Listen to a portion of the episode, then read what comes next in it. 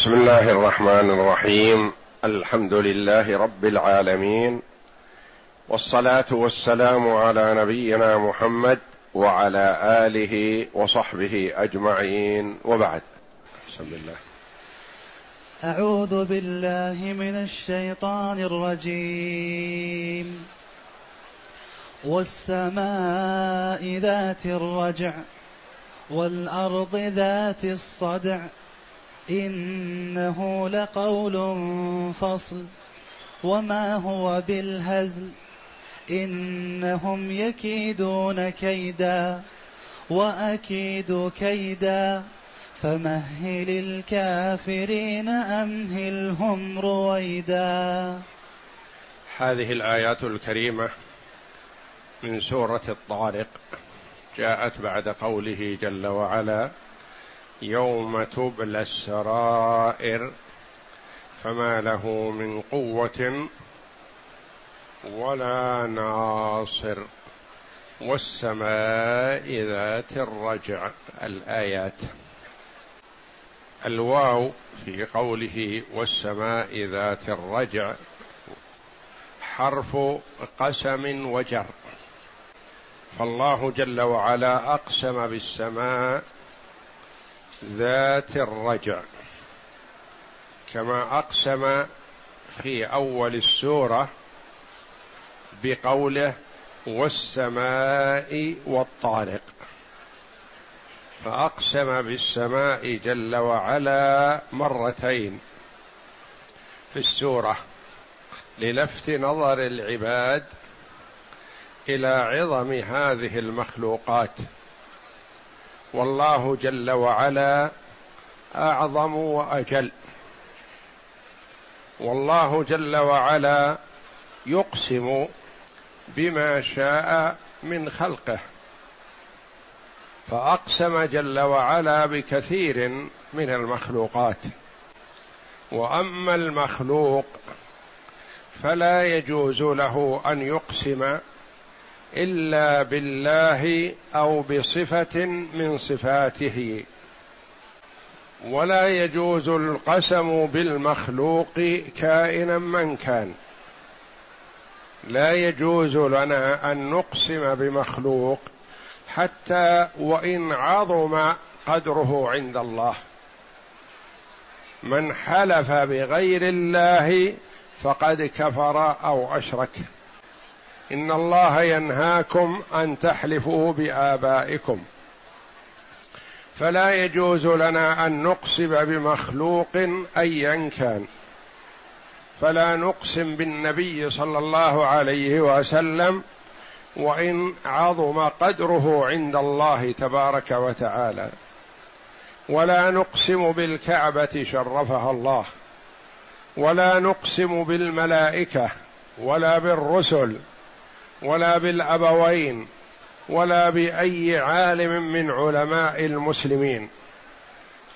وإنما نقسم بالله جل وعلا أو بصفة من صفاته كالرحمن والرحيم والعزيز والجبار والمتكبر والملك والقدوس السلام المؤمن المهيمن العزيز إلى آخره. أسماء الله جل وعلا وصفاته الأسماء الحسنى والصفات العلى. لما؟ لأن المخلوق إذا أقسم بشيء ما فقد أعطاه منتهى التعظيم. ولا يجوز لنا أن نعطي منتهى التعظيم إلا لمن يستحقه وهو الله وحده لا شريك له. فإذا أقسم بمخلوق فكأنك جعلته ندا لله ومثيلا لله وشريكا لله. تعالى الله وتقدس. والله جل وعلا يقسم بما شاء من خلقه لبيان عظمة هذا المخلوق. وما أودع فيه جل وعلا من الحكمة وحسن الخلق والتدبير. فقال تعالى والسماء ذات الرجع. ذات بمعنى صاحبة. أقسم بالسماء وحدها في مواضع وأقسم بها على صفة من صفاتها.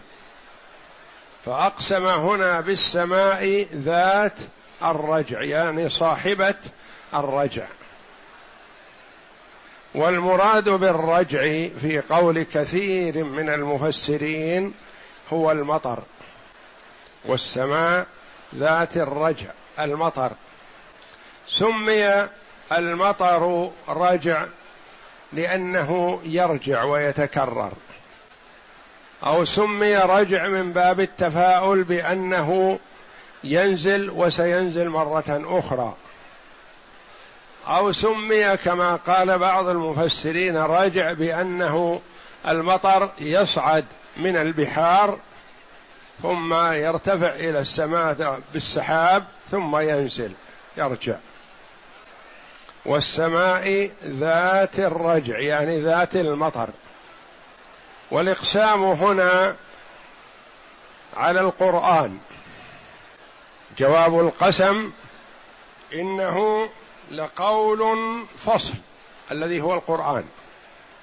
والقرآن فيه حياة القلوب والرجع فيه حياة الأبدان. فأقسم جل وعلا بالسماء وأشار إلى ما ينزل منها من المطر الذي فيه حياة الأبدان على أن القرآن حق وأنه لا هزل فيه ولا لغو ولا باطل. والسماء ذات الرجع. وقيل الرجع نبت الربيع. ونبت الربيع ينبت من المطر. فلعله سمي نبت الربيع رجع لأنه ينشأ من الرجع الذي هو المطر. وقيل المراد بالراجع الشمس والقمر والكواكب لأن هذه تظهر في السماء والسماء ذات ذات الشمس والقمر والكواكب. وسميت هذه رجع لأنها تظهر ثم ترجع تغيب ثم ترجع في الظهور وهكذا يتكرر ظهورها وغيابها. وعطف على المقسم به مقسما به آخر. فقال تعالى والأرض ذات الصدع. فأقسم بالسماء جل وعلا وأقسم بالأرض والأرض ذات الصدع والصدع الشق وهل المراد به تشقق الأرض بالنبات؟ قيل هذا. وفيه إشارة إلى خروج النبات من الأرض بقدرة الله جل وعلا وأن القادر على هذا قادر على البعث من باب أولى. وقيل المراد بالصدع الأودية التي تجري فيها المياه والأنهار والتي تخترق الجبال وغيرها من الأراضي الصعبة. أوجد جل وعلا هذه الأودية وشققها في الأرض مع صلابتها وقوتها وتراكم الجبال.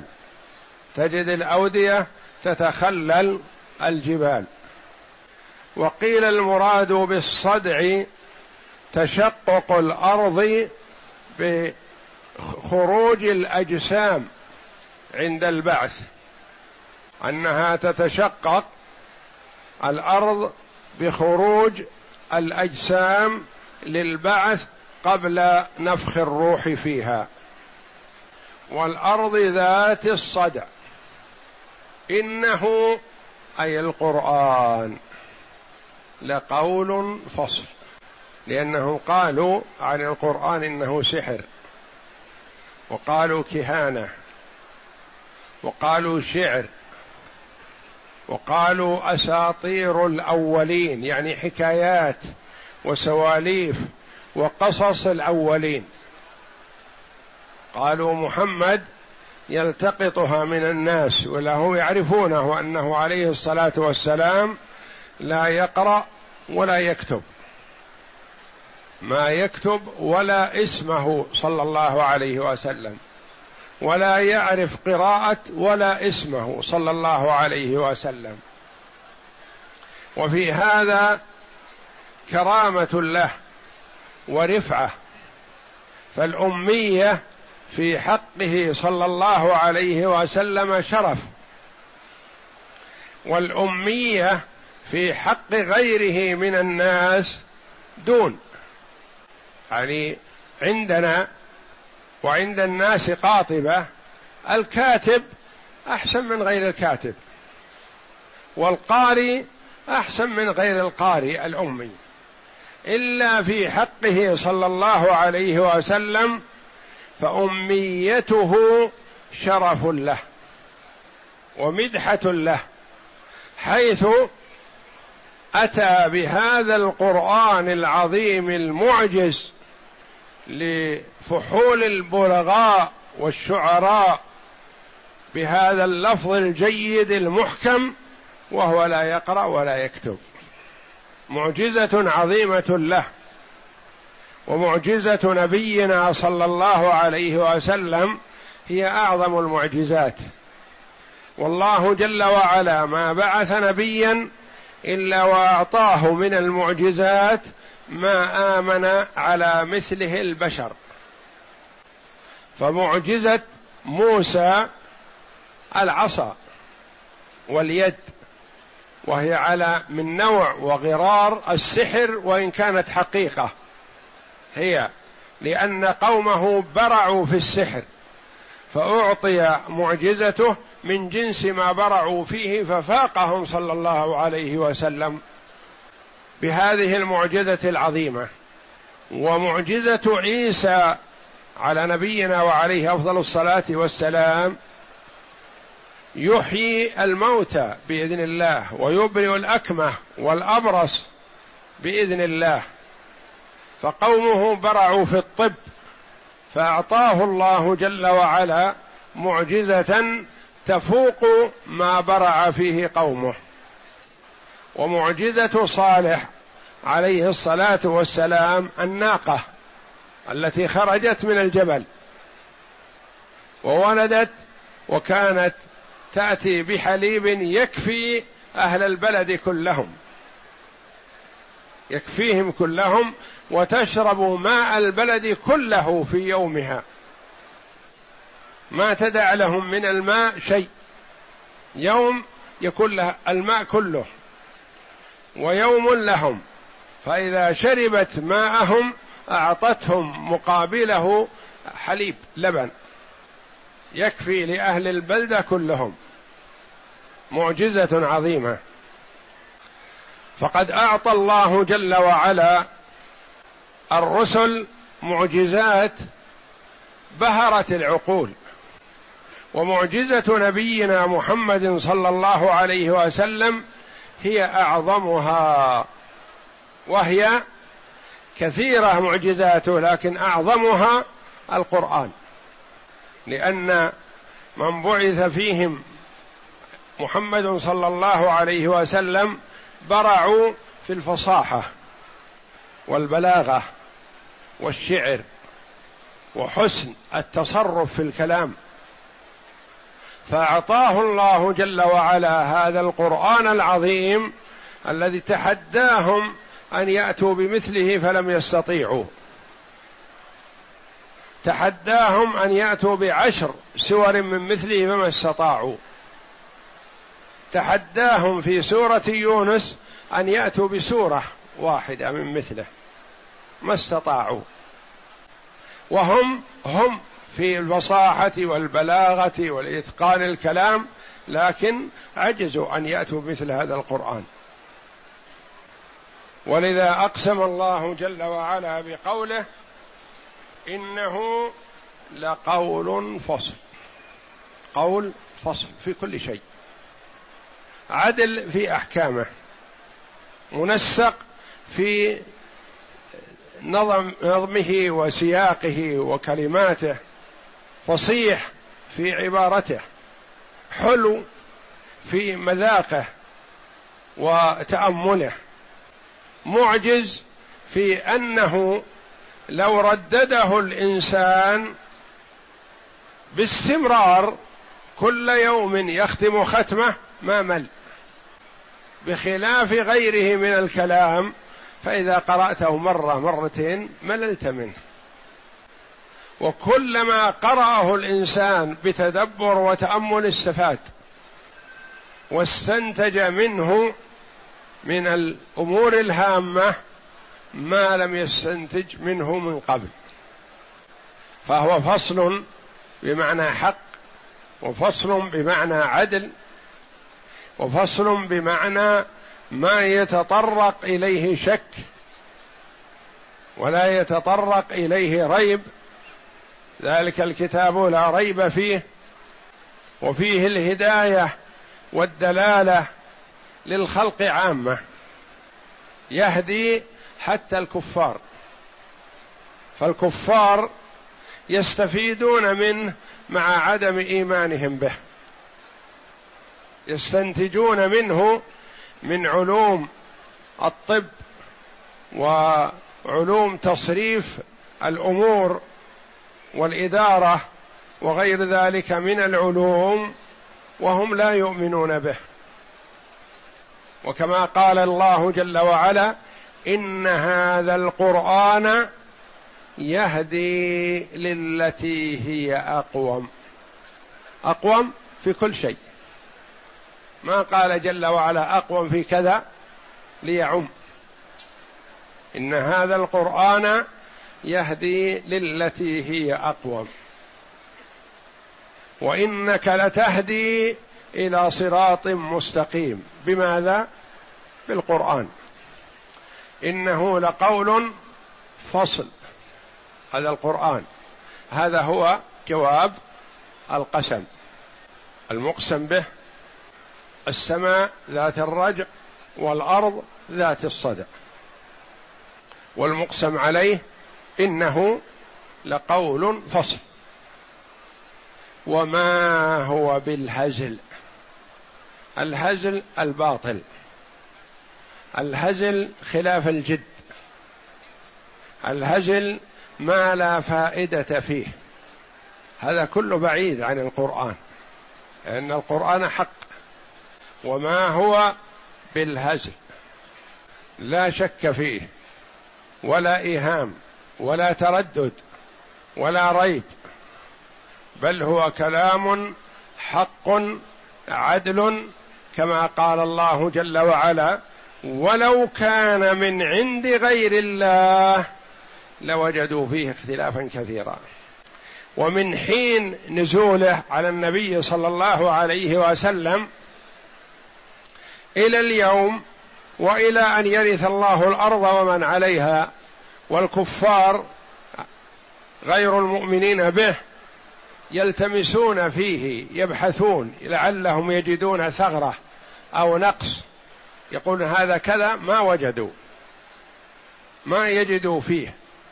ولو كان من عند غير الله لوجدوا فيه اختلافا كثيرا. وهو القرآن يصدق بعضه بعض. ولا تجد آية مع آية مختلفة إلا ما يظهر من الظاهر أحيانا بسبب قلة فهم من يقول ذلك. الحين بعض الناس مثلا يستشكل يقول هذه الآية مختلفة مع الآية الأخرى. يقول ما اختلفت ولا يمكن أن تختلف آية مع آية ولكن الذي اختلف قصورك فكرك. فكرك قاصر ما أدركت هذا الشيء. فكثير في القرآن مثلا آيات قد يتوهم منها التعارض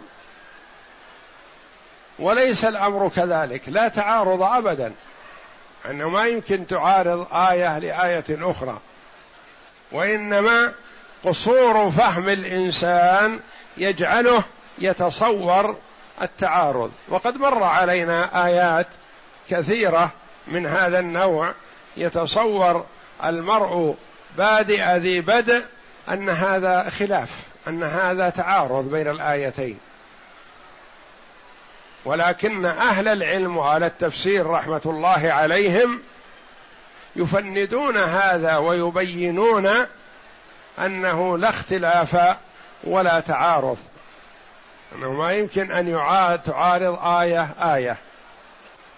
على غرار قوله جل وعلا وإنك لتهدي إلى صراط مستقيم. جاءت آية أخرى إنك لا تهدي من أحببت ولكن الله يهدي من يشاء. قد يقول قليل العلم والبصيرة هذا تعارض. وإنك لتهدي إلى صراط مستقيم ثم يقول في الآية الأخرى إنك لا تهدي من أحببت. كيف هذا؟ أقول نعم. لا إشكال ولا خلاف ولا تعارض ابدا.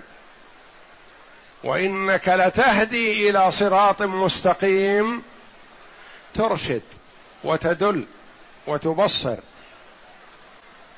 وإنك لا تهدي من أحببت لا توفق للإيمان من أحببت. والله جل وعلا لم يرد توفيقه.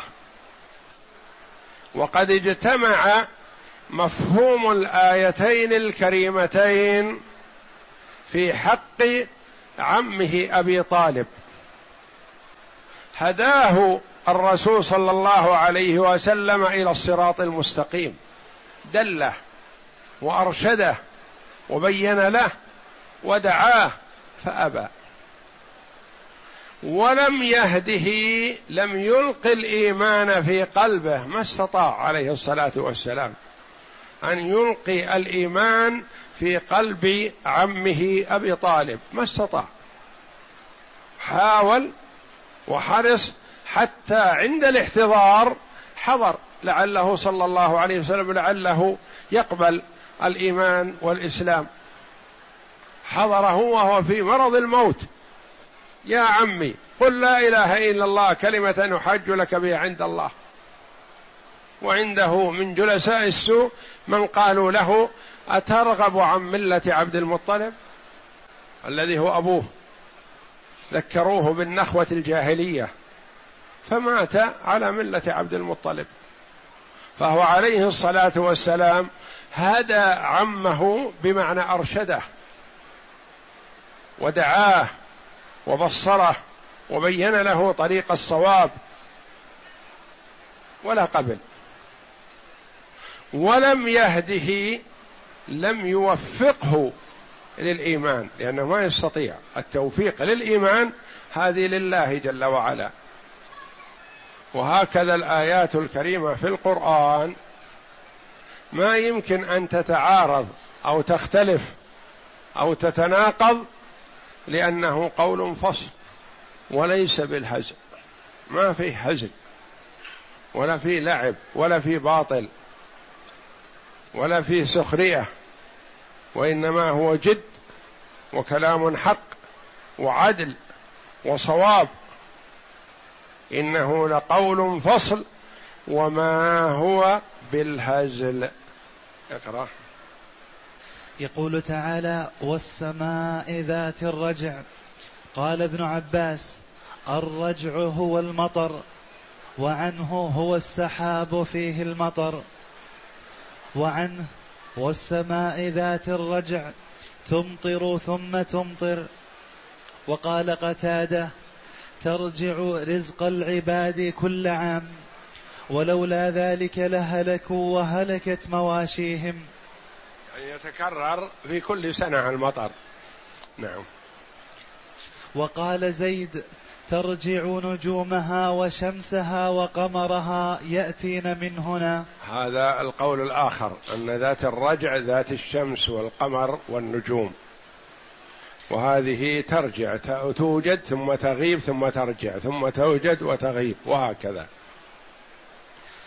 والأرض ذات الصدع قال ابن عباس هو انصداعها عن النبات. وك وكذا قال سعيد بن جبير وعكرمة وأبو مالك والضحاك. إنه لقول فصل. قال ابن وقيل الصدع الأودية. وقيل الصدع آه، والأرض ذات الصدع يعني التشقق بخروج الموتى. نعم. إنه لقول فصل. قال ابن عباس قول حق. وكذا قال قتادة. وقال آخرون حكم عدل. وما هو بالهزل.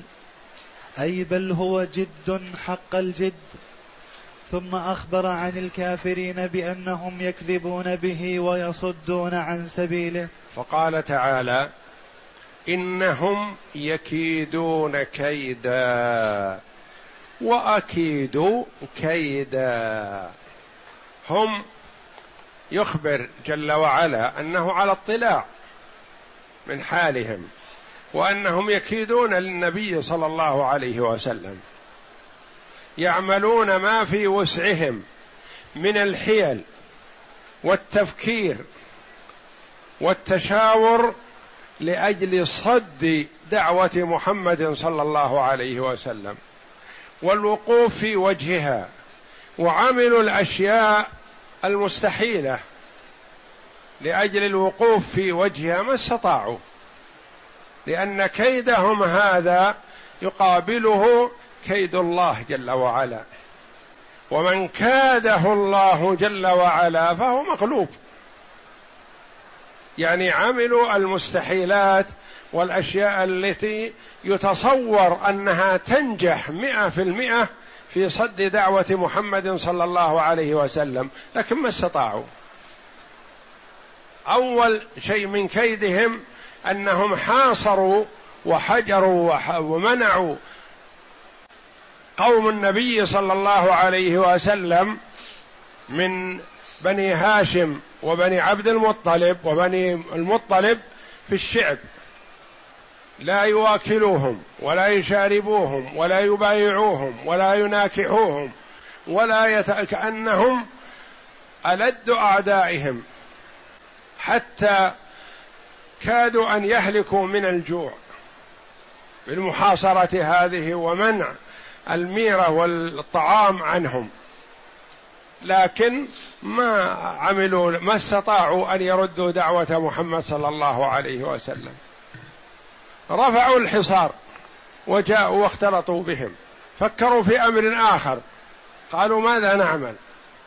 هل نبني بنا محكم ونغلق على محمد فيه ونجعل فيه كوة؟ نرسل له الطعام والشراب مع هذه الكوه من أجل يسعوا له. وساعدوه وأحبوه. كلامه كلام عدل كلام حق. يبنون له بنا محكم ما يدخل فيه شيء إلا من كوة لأجل يعطوه الطعام. رأوا أنها ما هي نافعة. قالوا نشرده نسرحه في الأرض. نطرده من البلاد. قال بعضهم إذا طردناه التقى بأناس آخرين فتكلم معهم فقاموا عليه قاموا معه وساعدوه وتوجهوا إليكم وقاتلوكم معه. هذا يفتن الناس كلامه حلو. أشار أحدهم قال يجتمع عشرة شبان كل شاب من فخذ من أفخذ قريش.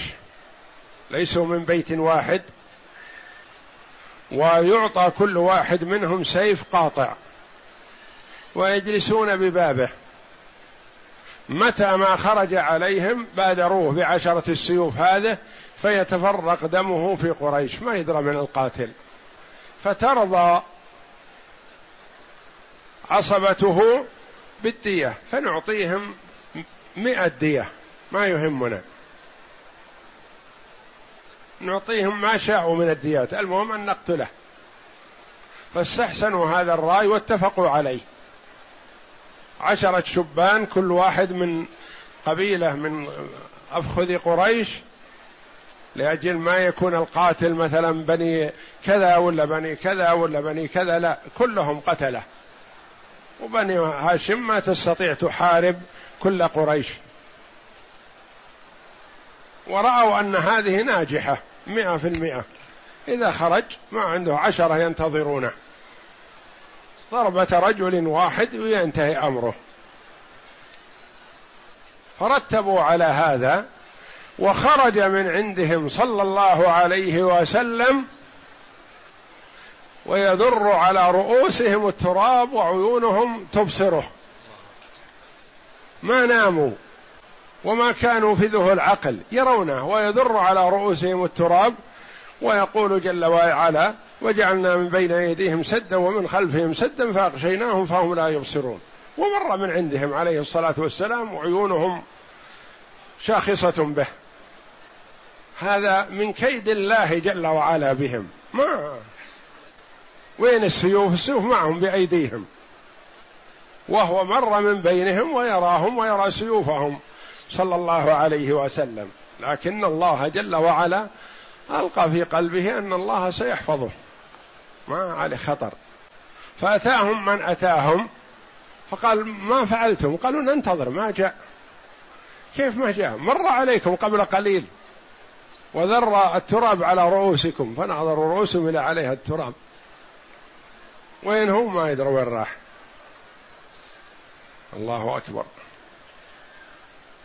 خرج عليه الصلاة والسلام وراح. وأمره الله جل وعلا أن يتخذ الاحتياطات يعني ما يكون ما يبالي. لا. ما قال أخرج للهجرة في وضح النهار. لا. يأخذ بالأسباب الواقية. فذهب صلى الله عليه وسلم ودخل في الغار. غار ثور. غير غار حراء. غار حراء اللي كان يتعبد فيه. غار ثور قبل الهجرة وأخذ في ثلاثة أيام. وقالوا من أتى برأس محمد لما بحثوا عنه ولا وجدوا في مكة قالوا من أتى برأس محمد فله كذا وكذا من الديات مئات من الإبل. أو رأس أبي بكر لأنهم عرفوا أنه معه. فذهب الناس حبا في كبت الدعوة وحبا في هذا الجائزة والمكافأة العظيمة التي سيحصل عليها مئات من الإبل. يصبح غنيا بعد أن كان فقيرا. وذهبوا في كل مكان وما تركوا شجرة ولا حجرا ولا ذرى ولا مكان خفي إلا وقفوا عليه يبحثون عن محمد صلى الله عليه وسلم. حتى وصلوا إلى الغار الذي هو فيه. والغار غار ما يخفي اللي فيه. وقفوا على الغار ورآهم النبي صلى الله عليه وسلم ورآهم أبو بكر وهم واقفون على الغار. ويقول أبو بكر رضي الله عنه يا رسول الله لو نظر أحدهم إلى موضع قدمه لأبصرنا. يعني لو حدد النظر إلى موضع قدمه لأن ما بينهم بين قدم الكافر إلا مسافة بسيطة. وقفوا على باب الغار والرسول داخل هو أبو بكر. فقال له عليه الصلاة والسلام ما ظنك باثنين الله معهما لا تحزن فإن الله معنا. ما ظنك باثنين الله ثالثهما لا تحزن إن الله معنا. فأخذ صلى الله عليه وسلم بالأسباب واتكل على الله. يعني ما يجوز للمرء أن يجابه ويقول ها أنا ذا واعملوا ما شئتم لا. يأخذ بالأسباب ويتكل على الله. ولا يظن أن الأسباب ستقيه لأن الأسباب قد لا تنفع. فجلس في الغار ما شاء الله ثلاثة أيام ونحوها ثم خرج. والطلب لا يزال جاد في البحث عنه عليه الصلاة والسلام. وكل يحاول أن يعثر عليه. جاء آت إلى جماعة فقال إني رأيت بياضا من بعد. فقد يكون هو الرجل الذي تطلبه قريش. فقال سراقة بن مالك لا هذا شخص مر علينا قبل قليل ليس هو يريد أن يكون الظفر له. سراقة. قال لا هذا ما هو هو وهو يتوقع أنه هذا هو محمد لكن يريد أن يكون أن تكون الجائزة له. فقال لأهله أخرجوا الفرس بعيدا عني والرمح والاستعداد ويذهب إليه من بعد ليأخذها ويركبها ويلحق بالنبي صلى الله عليه وسلم. ولا يحب أن يشاركه أحد في المكافأة التي ستبذلها قريش. ظنا منه أنه ظفر بالغنيمة. فلحق. النبي عليه الصلاة والسلام وأبو بكر حتى قرب منهم. فالتفت أبو بكر فأخبر النبي بأن الرجل وصل. فدعا عليه الرسول صلى الله عليه وسلم فساخت قوائم فرسه في أرض صلبة وتعطل وتعرقل ما يستطيع يتحرك حركة. فنادى النبي صلى الله عليه وسلم قائلا إني عرفت أني ما أصبت إلا بدعوتكم فادعوا لي أنصرف وأرجع. فدعا له النبي صلى الله عليه وسلم فخرجت. قوائم فرسه فركبها وما عنف. في نفسه طمع. في الجائزة والمكافأة فلحق. فدعا عليه النبي صلى الله عليه وسلم أخرى فساخت قوائم فرسه في الأرض. وهكذا حتى حلف وأقسم بأنه يريد الرجوع. فدعا له النبي صلى الله عليه وسلم فرجع. فصار من أراد أن يلحقهم يمنعه. يقول ما في أحد. الجهة هذه كلها أنا سبرتها. ما فيها شخص أبدا. أوله يريد اللحوق بهم ليحجزهم فصار في آخر الوقت حارسا عليهم. وأسلم رضي الله عنه فيما بعد سراقة بن مالك. وقال له النبي صلى الله عليه وسلم كيف بك إذا لبست سواري كسرى؟ فلبسهما في الفتوحات الإسلامية بعد وفاة النبي صلى الله عليه وسلم. تحقيقا لخبر النبي صلى الله عليه وسلم. إنهم أي الكفار يكيدون كيدا يحتالون ويحاولون صد دعوة محمد صلى الله عليه وسلم وأكيد كيدا. هم يفعلون ما يستطيعونه من الكيد من المكر والخديعة والتآمر والاتفاق. وبذل الأموال وغير ذلك. قال الله جل وعلا وأكيد كيدا. ما يسري كيدهم مع كيد الله جل وعلا. وما ينفع كيدهم وما يستطيعون أن يعملوا شيء. فمهل الكافرين. يقول جل وعلا له فمهل الكافرين أمهلهم رويدا. اصبر عليهم قليل. لله في ذلك حكمة. ما اراد ما أراد أن يستأصلهم ولا أن يقضي عليهم لأنه يمكن في أصلابهم من سيعبد الله وحده لا شريك له. فإذا ما بقي فيهم من سيعبد الله وابتعد عنهم من كتب الله له الهداية والاستقامة على الحق أهلكهم الله. والله جل وعلا ما يستعجل. يمهل ولا يهمل. المخلوق ما يمهل. لأنه يخشى من ماذا؟ يخشى من الفوات. يقول الآن هو بين يدي. باسر يمكن يكون في أقصى الدنيا. ما أطوله. فيستعجل لأنه يخاف الفوات. وأما الله جل وعلا فالخلق في قبضته. قريب أو بعيد ويعلم جل وعلا حاله ويعلم متى موته ويعلم عن حركته وسكونه لا تخفى عليه خافية.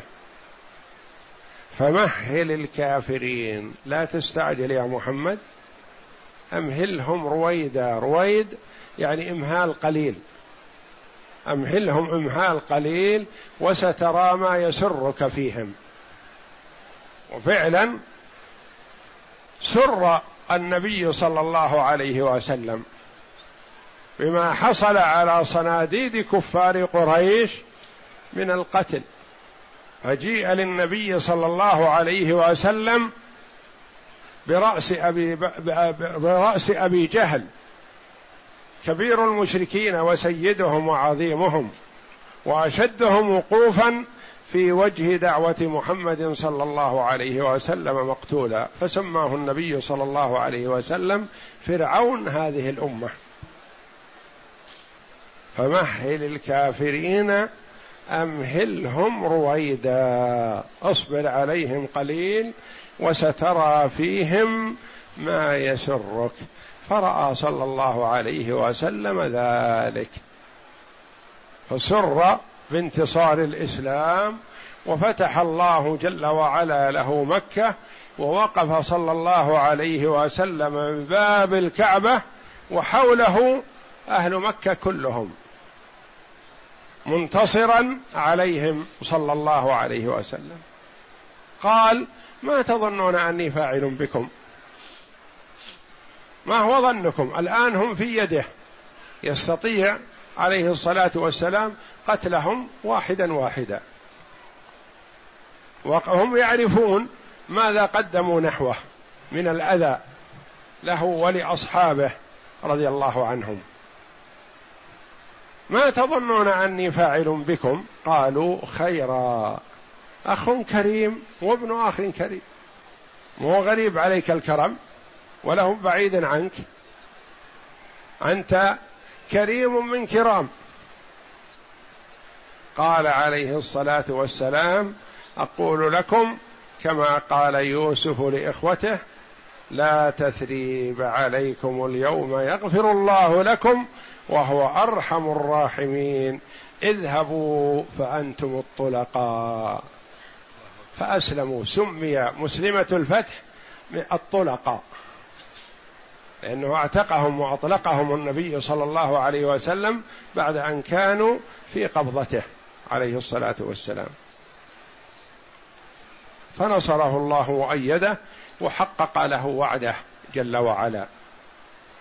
فمهل الكافرين أمهلهم رويدا هذه بشارة عظيمة من الله جل وعلا لمحمد صلى الله عليه وسلم بأن الله سينصرك عليهم. فاصبر.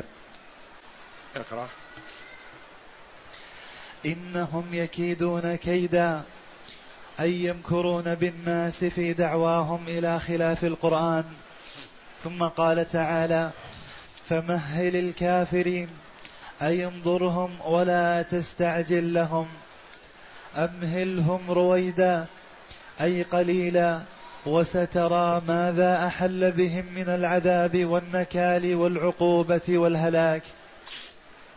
كما قال تعالى نمتعهم قليلا ثم نضطرهم إلى عذاب غليظ. والله أعلم وصلى الله وسلم وبارك على عبده ورسول نبينا محمد وعلى آله وصحبه أجمعين.